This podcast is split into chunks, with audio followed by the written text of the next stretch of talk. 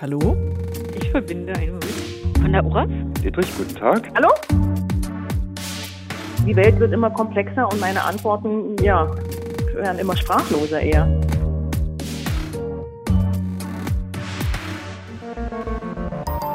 Der Theaterpodcast von Deutschlandfunk Kultur und Nachtkritik.de.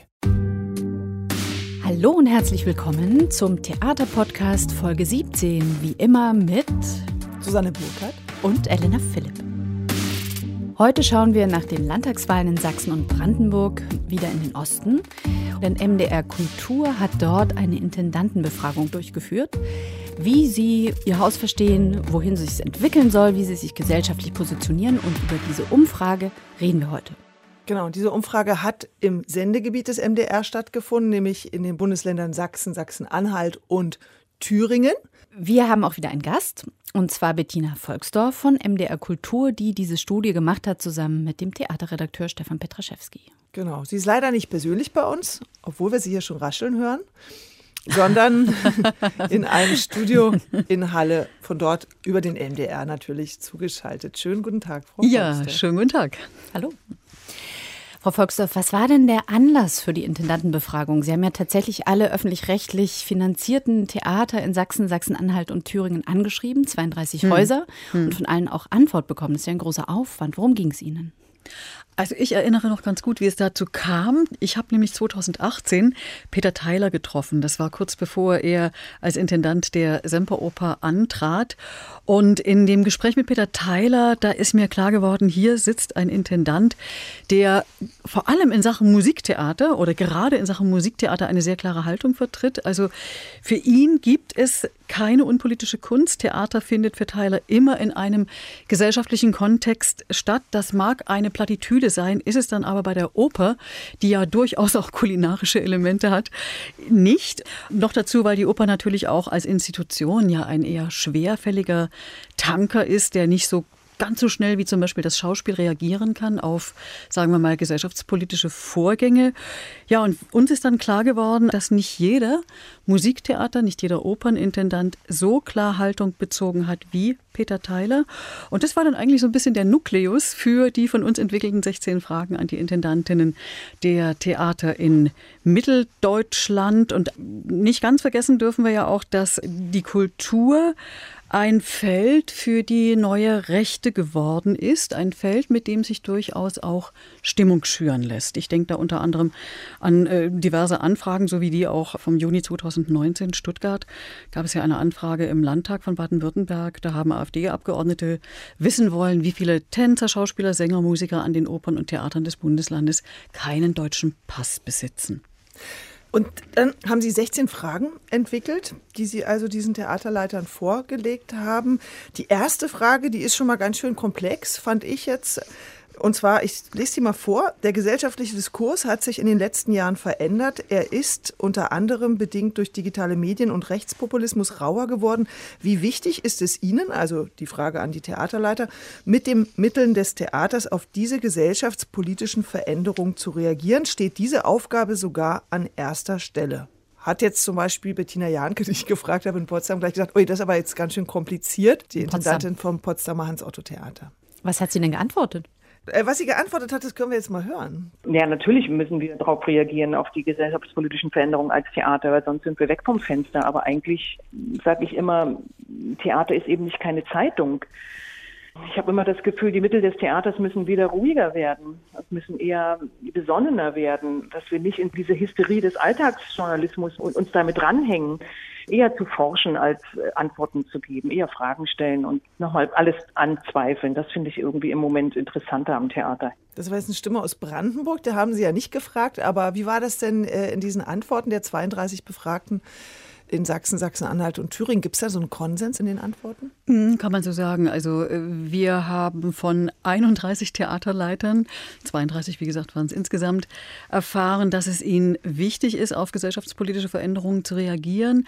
Einige haben sogar davon gesprochen, es sei ihnen eine Verpflichtung oder eine erste Pflicht, es sei unerlässlich, auch eine Selbstverständlichkeit und ein selbsterwähltes Anliegen. Da habe ich jetzt mal so zitiert aus den Antworten.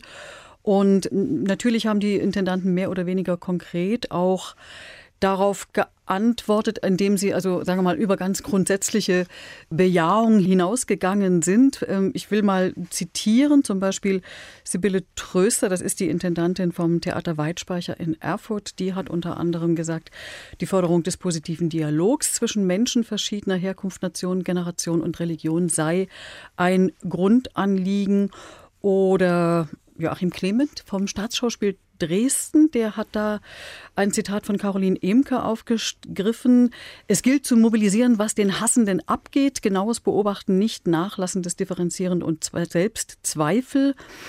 Also das sind jetzt zwei Stimmen oder wir waren letzte Woche erst gerade noch bei Roland May in Blauen Zwickau, denn ein Teil der Intendanten haben wir dann auch noch mal im Videogespräch sozusagen befragt und Roland May der zum Beispiel hat nochmal betont, dass sein Haus Problemstellungen einkreist, die eben zurzeit im Raum stehen, sowas wie Klimaschutz, Globalisierung, Digitalisierung, Migration und es eben um Debatten um diese Themen gehe, aber natürlich auf einem künstlerischen Level. Jetzt haben Sie ja diese relativ allgemeinen gesellschaftspolitischen mhm. Aussagen in der zweiten Frage auch gleich zugespitzt auf einen etwas politischeren oder vielleicht auch aktuelleren Hintergrund. Da geht es nämlich um die Frage, inwiefern Theater zur Identitätsbildung beiträgt. Nun ist ja die AfD eine Partei, die Kultur und Bildung extrem stark als identitätsstiftend sieht. Das heißt, ich habe das als so eine Art Kontrastfrage verstanden. War das so und wie waren denn die Antworten auf diese Identitätsbildungsfrage? Also, wir haben von 17 Theatern die Antwort erhalten, ja, es sei mehr identitätsbildende Theaterarbeit nötig. Von 15 Theaterleitern, nein, die sei nicht nötig. Und ich sage mal, die Mehrheit der Befragten versteht Identitätsbildung, das ist ja in der Tat Identität ein, ein Begriff, über den sich äh, heiß diskutieren ließe. Also die Mehrheit der Intendanten versteht definiert diesen Identitätsbildungsbegriff als hm, Fragen der Persönlichkeitsentwicklung, zu denen Theater natürlich beitragen kann. Und dies jetzt wiederum in Auseinandersetzung, aber nicht in Reaktion auf den von Ihnen erwähnten AfD-Kontext, das sehen elf Intendanten. Ich fand interessant, äh, Matthias Brenner, der das Schauspiel in Halle leitet, der hat auf diese Frage ja geantwortet, zurzeit wird von uns verlangt, dass wir uns positionieren. Auf mhm. der einen Seite steht Europa als eine offene, kreative Gesellschaft, das ist die Position der Grünen. Auf der anderen Seite steht der Erhalt nationaler Identität, das ist die AfD. Und dazwischen gibt es scheinbar nichts, ich zitiere immer noch. Deswegen ist es unsere Aufgabe, Meinungsbildung herauszufiltern, Lebensentwürfe zu zeigen, Zwischentöne anzusprechen. Ich habe habe dieses Zitat mal dem Intendanten in Chemnitz äh, vorgelegt, Christoph Dietrich, und er sieht gar nicht so einen Widerspruch in diesen beiden Begriffen. Wir können das mal hören. Ich muss gestehen, äh, dass ich diese Polarisierung gar nicht ganz so empfinde. Ich glaube, dass es kein Widerspruch ist, sich in einer Region zu Hause zu fühlen und gleichzeitig einen europäischen oder einen weltoffenen Geist zu besitzen. Das ist völlig egal, ob wir auf die Technik schauen, auf die Kunst, auf die Wirtschaft, die inzwischen so global vernetzt ist, dass man das überhaupt nicht mehr drängen kann. Wir sind hier zu Hause und äh, leben dennoch von dieser Verbindung. Nehmen Sie nur das Klima. Schon das kann vor keiner Grenze Halt machen. Wir müssen uns über diese Dinge verständigen, ohne äh, eine Herkunft, eine Heimat in irgendeiner Form aufzugeben. Das ist überhaupt nicht notwendig. Deswegen würde ich eher dafür plädieren, diese Polarisierung sein zu lassen und immer wieder für eine Analyse, für ein Werben des Verständnisses dieser Zusammenhänge einzutreten. Von Christoph Dietrich, den wir gerade gehört haben, stammt auch meine Lieblingsantwort auf diese Identitätsfrage. Frau Foxhoff, Sie haben das ja gerade auch schon aufgeschlüsselt. Es gibt Theater, die bringen das in Zusammenhang mit dem AfD-Diskurs, der sich darauf fokussiert. Aber es gibt Theater, die sagen, das ist viel allgemeiner. Es geht um Bildung, um die Persönlichkeit. Und Christoph Dietrich sagte, die Befähigung zur empathischen Persönlichkeit ist das Ziel der Kultur. Also es geht um Empathie, um Respekt, Teilhabe, Partizipation. Das fand ich an dieser Antwort ganz spannend, dass viele Intendanten und Intendantinnen, die wenigen, die es da gibt, so geantwortet haben. Absolut, ja, ja. Und ich habe auch noch eine Antwort von Lutz Hillmann vom Theater Bautzen im Gedächtnis, der genau diesen empathiebildenden Faktor erwähnt hat. Also weil in Bautzen gibt es ein Testbisszentrum und das ist so ein Ort, wo Menschen aus allen Kulturen, die eben in Bautzen derzeit zu Hause sind oder leben, wo die sich treffen können und Theater spielen können und wo die einfach dann in so einem Forum ja auch sich aufeinander einstellen müssen, einander vertrauen müssen, kennenlernen etc. pp. Und Lutz Hillmann meinte eben, schade, dass Theaterspielen zum Beispiel in der Schule überhaupt nicht mehr, ich will jetzt nicht sagen erwünscht ist, aber zumindest gibt es dieses Fach ja meines Wissens an den meisten Schulen nicht. Und das, das habe ich übrigens auch so verstanden bei anderen Intendanten, das wäre schon so ein Fakt, den man nochmal überdenken könnte, sollte, müsste, nämlich was für eine Rolle soll denn Theater und auch Befähigung, Theater zu rezipieren, vielleicht auch Theater selber zu machen, was soll das in Zukunft für eine Rolle spielen in unseren Lehrplänen? Ich, denn ich glaube, so eine Basis ist da vonnöten. Insofern Theater als Empathie, auch als empathiebildende Einrichtung, klar, kann man nur unterstreichen. Es gibt ja eine Frage von den 16, da geht es darum, soll es eine Pflicht dafür geben, für Schulen in mhm. Theater zu gehen?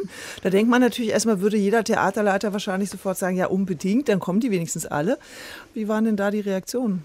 Natürlich, die meisten der Intendanten Intendantinnen, ein paar Intendantinnen haben wir ja dann auch wirklich in Mitteldeutschland, haben gesagt, sie könnten sich das äh, vorstellen, sie würden sich das wünschen. Man muss natürlich sagen, die meisten Theater haben ja ganz, ganz enge Verbindungen zu den Schulen. Das heißt, da gibt es Partnerschaften.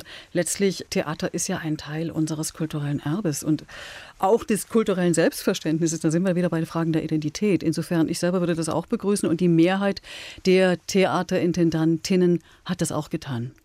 Nun ist ja die Frage, wenn man Theater als Schulfach einführt und äh, die AfD gleichzeitig propagiert, dass die Schule als Ziel der Bildung die Heimatliebe fördern oder vermitteln solle, inwiefern sich das in Zukunft trennen lässt. Diese AfD-Verwicklung in die Kultur. Also in der SZ gab es ja gerade eine große Dokumentation über mhm. die Versuche der AfD auf dem Feld der Kultur ihre Politik durchzusetzen. Da es sind Berichte von Hassmails, nach denen Sie in Ihrer Umfrage ja auch gefragt haben. Aber ähm, viele Sachen, auch die parlamentarisch laufen, über Anträge. Sie erwähnten einen, äh, eine kleine Anfrage aus Stuttgart, wo es um irgendwie die Nationalitäten ging von Theatern und Opernangestellten diese Versuche nehmen ja zu, zumindest hat man diesen Eindruck nach den Medienberichten. Wie ist das denn? Also gab es da eine Spiegelung in der Umfrage, dass äh, solche Übergriffe oder Versuche der Beeinflussung zugenommen haben, beziehungsweise wie gehen die Intendanten damit um? Also, es gibt sie, Formen der versuchten Einflussnahme seitens der AfD. Das haben uns Intendanten bestätigt. Und es ist so, dass Theater, die sich gesellschaftspolitisch einmischen und positionieren, die sind von solcher Art Reaktion eher betroffen. Ich denke da konkret an das Mittelsächsische Theater in Freiberg-Döbeln. Der Intendant Ralf-Peter Schulze, der wurde ja von AfD-Vertretern verbal angegriffen, weil er in der vom Theater veranstalteten Reihe Dialog. Wir haben die Wahl 2019. Was ist zu tun? So heißt diese Reihe, weil er da also die Autorin Liane Bettnarz eingeladen hat und ihm im Anschluss daran Wahlwerbung gegen eine Partei vorgeworfen wurde. Alf-Peter Schulze hat da übrigens vehement dagegen gehalten und hat gesagt, wir werden für Freiheitsrechte und schützenswerte Formen des Zusammenlebens eintreten und eine Renationalisierung sowie eine mythische Überzeichnung von Volk und Nation, beides Zitate, wird es am Theater nicht geben. In dem Zusammenhang vielleicht noch eine Meinungsäußerung von Ansgar Haag. Das ist der Intendant des Staatstheaters in Meiningen. Der verwies im Zuge dieser Frage darauf, dass es Anfragen von AfD-Abgeordneten gegeben habe. Und hier darf ich wieder zitieren. Warum so viel fremdsprachige Opern gespielt werden, warum zu wenig deutsche Klassiker den Spielplan prägen würden und warum Flüchtlinge oder Ausländer bei uns spielen dürften. Zitat Ende. Es gibt selten, aber eben auch wüste, zum Teil äh, persönliche Beschimpfungen von Theatermachern. Und in Summe, das kann man zusammenfassend sagen, bedauern die Intendantinnen, dass der Ton der Kommentare und Briefe rauer geworden sei, aggressiver, schärfer, unqualifizierter und undifferenzierter und äh, letzteres vor allem in den sozialen Medien. Ja, und dazu passt auch ein Vorschlag von Katrin Konda-Uchow. Sie ist die neue Intendantin der Staatsoperette in Dresden, eine der wenigen Intendantinnen, die es dort gibt. Und sie sagt Folgendes. Natürlich beobachte ich, dass vor allem diejenigen, die eine negative Meinung von etwas haben, sich schneller zu Wort melden als diejenigen, die etwas positiv bewerten oder gut finden. Und das finde ich bedenklich. Ich kann nur dazu ermutigen, dass man auch einfach in positive Diskurse mit einsteigt, weil sonst natürlich immer der Negativeindruck derjenigen, die sich dann dort massig äußern, zurückbleibt. Also positive Geschichten verbreiten, das ist ein Weg, auf den rauen Ton zu reagieren. Elena, du hast ja schon die Recherche von SZ und ARD angesprochen. Sie dokumentiert ja, wie Theater, Opernhäuser und Museen von den neuen Rechten inzwischen unter Druck gesetzt oder bedroht werden. Also diese Aversion gegen ein weltoffenes, liberales Kulturleben und auch eben der Versuch, Kulturinstitutionen zu diskreditieren. Und interessanterweise haben viele der von uns nochmal extra für den Podcast befragten Intendanten, die wir hier zum Teil schon gehört haben, eigentlich gesagt, nein, so direkte Einflussnahme äh, gab es bislang nicht. Aber Bettina Janke schaut ein bisschen in die Zukunft. Wir können es mal kurz hören. Potsdam ist auch da die Insel der Seligen, weil sie hier gar nicht reinkommen. Die kriegen hier keinen Fuß rein. Aber das wird sich ändern. Ich habe jetzt bin eine GmbH, das Hans-Otto-Theater, und ich habe einen Aufsichtsrat und da sitzt jetzt zum ersten Mal in dem Aufsichtsrat, in dem Kuratorium nennt sich das, ein Vertreter der AfD drin. Und da bin ich jetzt mal gespannt, wie sich dadurch das Klima auch im Kuratorium ändern wird. Fakt ist, er bekommt natürlich Einblick in das Getriebe des Theaters und wie er sich dazu dann verhalten wird. Es sind aus allen Fraktionen sind dort Vertreter im Kuratorium also, drin. Und das wird jetzt mein erster Kontakt sein mit einem AfD-Politiker, der mir gegenüber sitzt und mit dem man dann über Theater redet. Ich habe die Frage auch Christoph Dietrich in Chemnitz gestellt und äh, Hasko Weber und beide sagten, dass sie direkt in der Form jetzt beschimpft oder Hassmails oder in irgendeiner Form solche Einflüsse noch nicht erlebt haben. Aber Hasko Weber sagt natürlich auch ganz deutlich, die Auseinandersetzung, die wird kommen, da bin ich ganz sicher.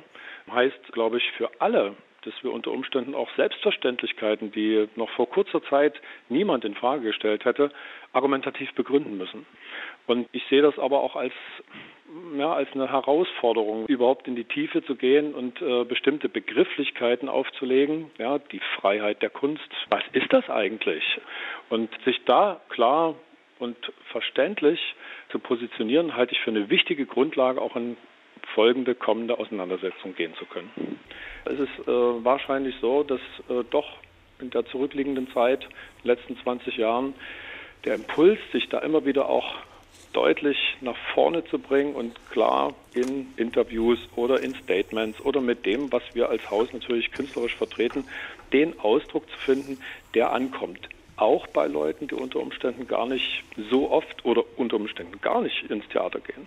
Katrin Kondauro von der Staatsoperette in Dresden hat ja auch von der Haltungsfrage gesprochen. Matthias Brenner haben wir vorhin gehört, der sagte, irgendwie Theater werden zur Positionierung gezwungen. Es scheint ja jetzt hier zwei Pole zu geben zwischen denjenigen, die sagen, ganz klar positionieren, ganz klar die eigene Haltung ähm, herausstellen und anderen, die sagen, wir lassen uns auch nicht dazu zwingen, diese Haltung äh, einzunehmen. Wie erleben Sie das in der Umfrage, aber auch in Ihrer täglichen Arbeit mit Intendanten und Intendantinnen? Also ehrlich gesagt, ohne Haltung geht es nicht, oder?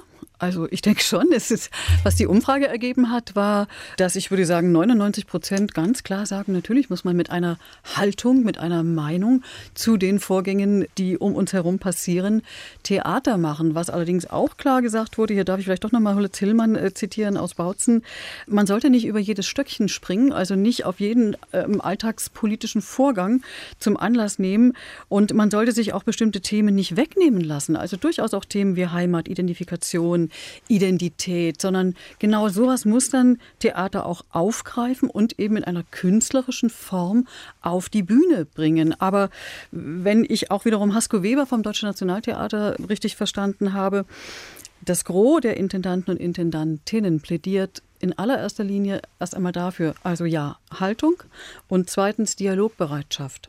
Aber Dialogbereitschaft natürlich auf der Basis einer klaren Haltung, warum man wie und für wen Theater macht. Also zusammenfassend kann man sagen, alle Theater sind daran interessiert, auf Vorgänge in der Gesellschaft künstlerisch zu reagieren. Und ich glaube, allen Intendantinnen ist es dabei wichtig, die Kunst von staatlichen oder politischen Einflüssen fernzuhalten. Dessen ungeachtet haben wir ein ganz großes Interesse gespürt, das Theater als Ort zu begreifen, an dem eben Begegnungen möglich sind, Dialoge zwischen Menschen verschiedener Herkunft, unterschiedlicher Nationen und auch Religionen Und ganz wichtig, die Theatermacher sind auf der Suche, nicht überall, aber doch an einigen Häusern, nach neuen Aufführungsformen, auch äh, nach neuen Aufführungsorten, nach Themen, die gerade jungen Leuten auf der Seele brennen. Und es ist ihnen auch wichtig, partizipative Formate anzubieten, und zwar verstärkt. Also da sind, glaube ich, die Bürgerbühnen ein gutes Beispiel. Frau Volksdorf, also ganz herzlichen Dank und äh, schöne Grüße nach Halle. Ja, Auch an danke. Petraschewski. Tschüss. Jetzt sind wir wieder unter uns, Elena. Wie geht's dir mit diesem Gespräch mit Frau Volksdorf? Ich habe das Gefühl, dass es nicht so ganz konkret geworden ist insgesamt. Es wirkt ein bisschen so, als gäbe es so zwei verschiedene Richtungen, wie umgehen mit diesen veränderten aktuellen gesellschaftlichen Situationen. Wie ging dir das?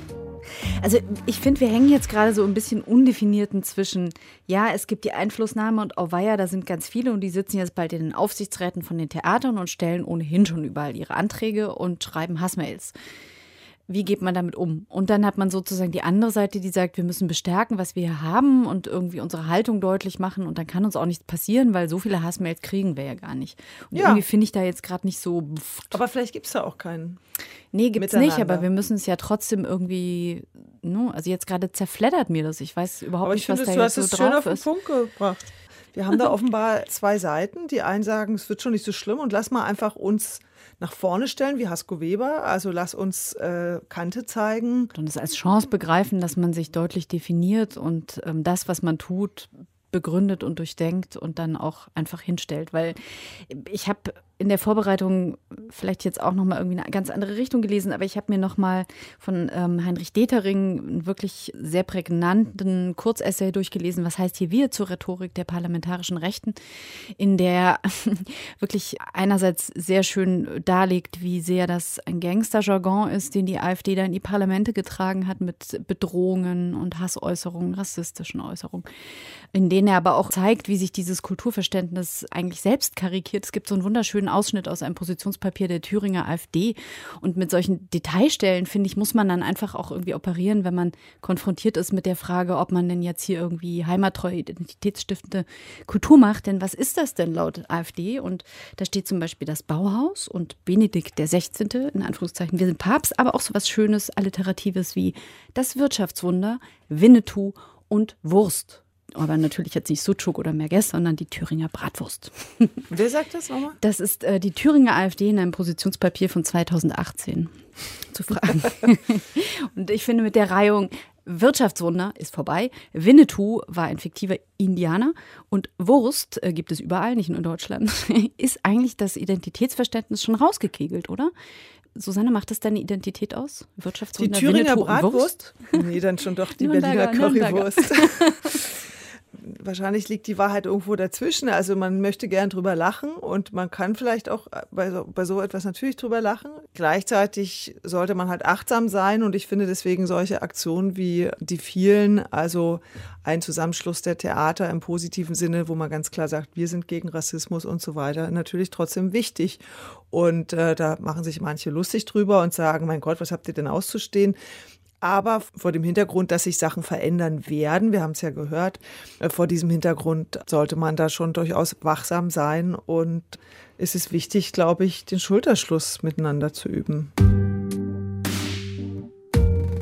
Ich denke, wir haben ein paar wichtige Fragen angerissen. Für alle, die jetzt neugierig sind, wie die anderen Fragen lauten und wie die Antworten vor allen Dingen darauf lauten. Ellen, du weißt, wo man das findet, oder? Im Netz natürlich. Genau, MDR Kultur hat da einen größeren Programmschwerpunkt gebaut und in dessen Zusammenhang steht auch die Umfrage mit den Antworten online. www.mdr.de. Machen wir noch ein bisschen Schleichwerbung für die Kollegen. Soweit erstmal zu der Umfrage. Fragen an die Theaterleiter in Sachsen, Sachsen-Anhalt und Thüringen. Wir haben noch ein bisschen ergänzt durch Brandenburg. Elena, jetzt kommen wir, schauen wir in ein ganz anderes Bundesland, nämlich in das Bundesland, aus dem das Theater des Jahres 2019 kommt. Auf nach Bayern. Auf nach Bayern, nämlich dort sind die Münchner Kammerspiele das Theater des Jahres und nicht nur das, sondern sie auch die auch Inszenierung der sind es- Schauspieler und die Nachwuchsschauspielerin des Jahres. und das. Bühnenbild kommt Und das auch Bühnenbild. aus den Kammerspielen. Also ein totaler Abräumer, die Münchner Kammerspiele. Wir gratulieren Matthias Lilienthal und seinem Team. Ich spiele jetzt was vor, das kannst du gar nicht kennen, weil das hat in München stattgefunden. Und das ist äh, nicht aus einem Theaterstück, sondern aus einer Debatte um dieses Theater. Wir hören das mal. Theater ist ein Ort der Kraft, der Poesie, der Ästhetik. Wo ist dieses Theater? Wo wurde dieser Satz oder diese Frage geschrien? 2016 lud Matthias Lilienthal in sein Theater ein. Da wurde er schon massivst angegriffen für seine ganzen Performances und die neue Ausrichtung der Kammerspiele. Und das war eine, Zuschauer. eine Zuschauerin, total emotional. Und jetzt, drei Jahre später, ist dieses Theater, was da vermisst wurde, noch 2016 Theater des Jahres und zeigt doch, dass manchmal Dinge, Experimente, die ja Matthias Lilienthal durchaus auch auf den Weg gebracht hat, auch Zeit brauchen. Oder? Also ich habe mich jedenfalls sehr gefreut, weil ich muss sagen, dass Dionysos Stadt, diese zehn Stunden Theaterinszenierung von Christopher Rüping, eins meiner tollsten Theatererlebnisse seit sehr langem waren. Ja! Haltet ein Gericht!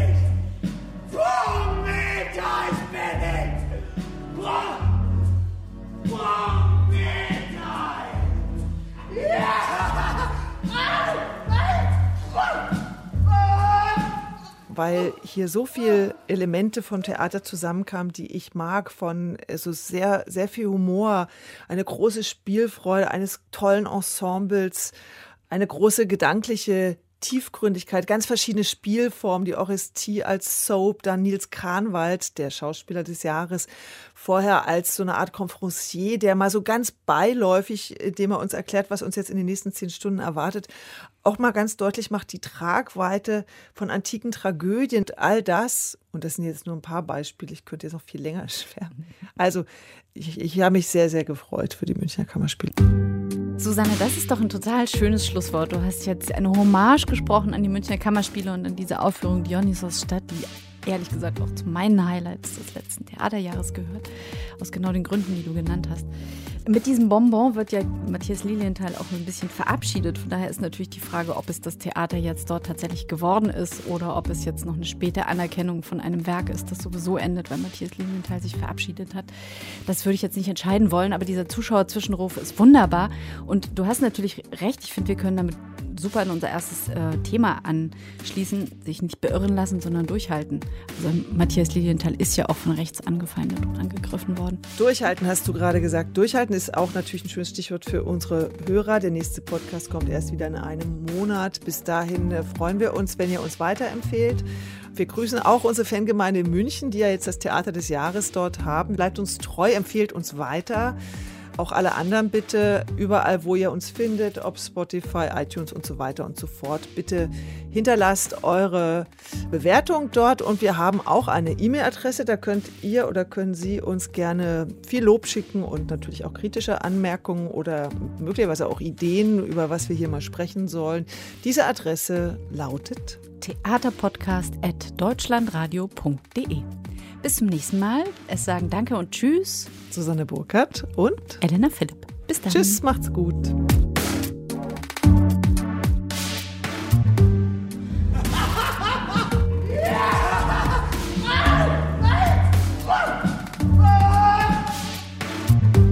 Danke den Göttern.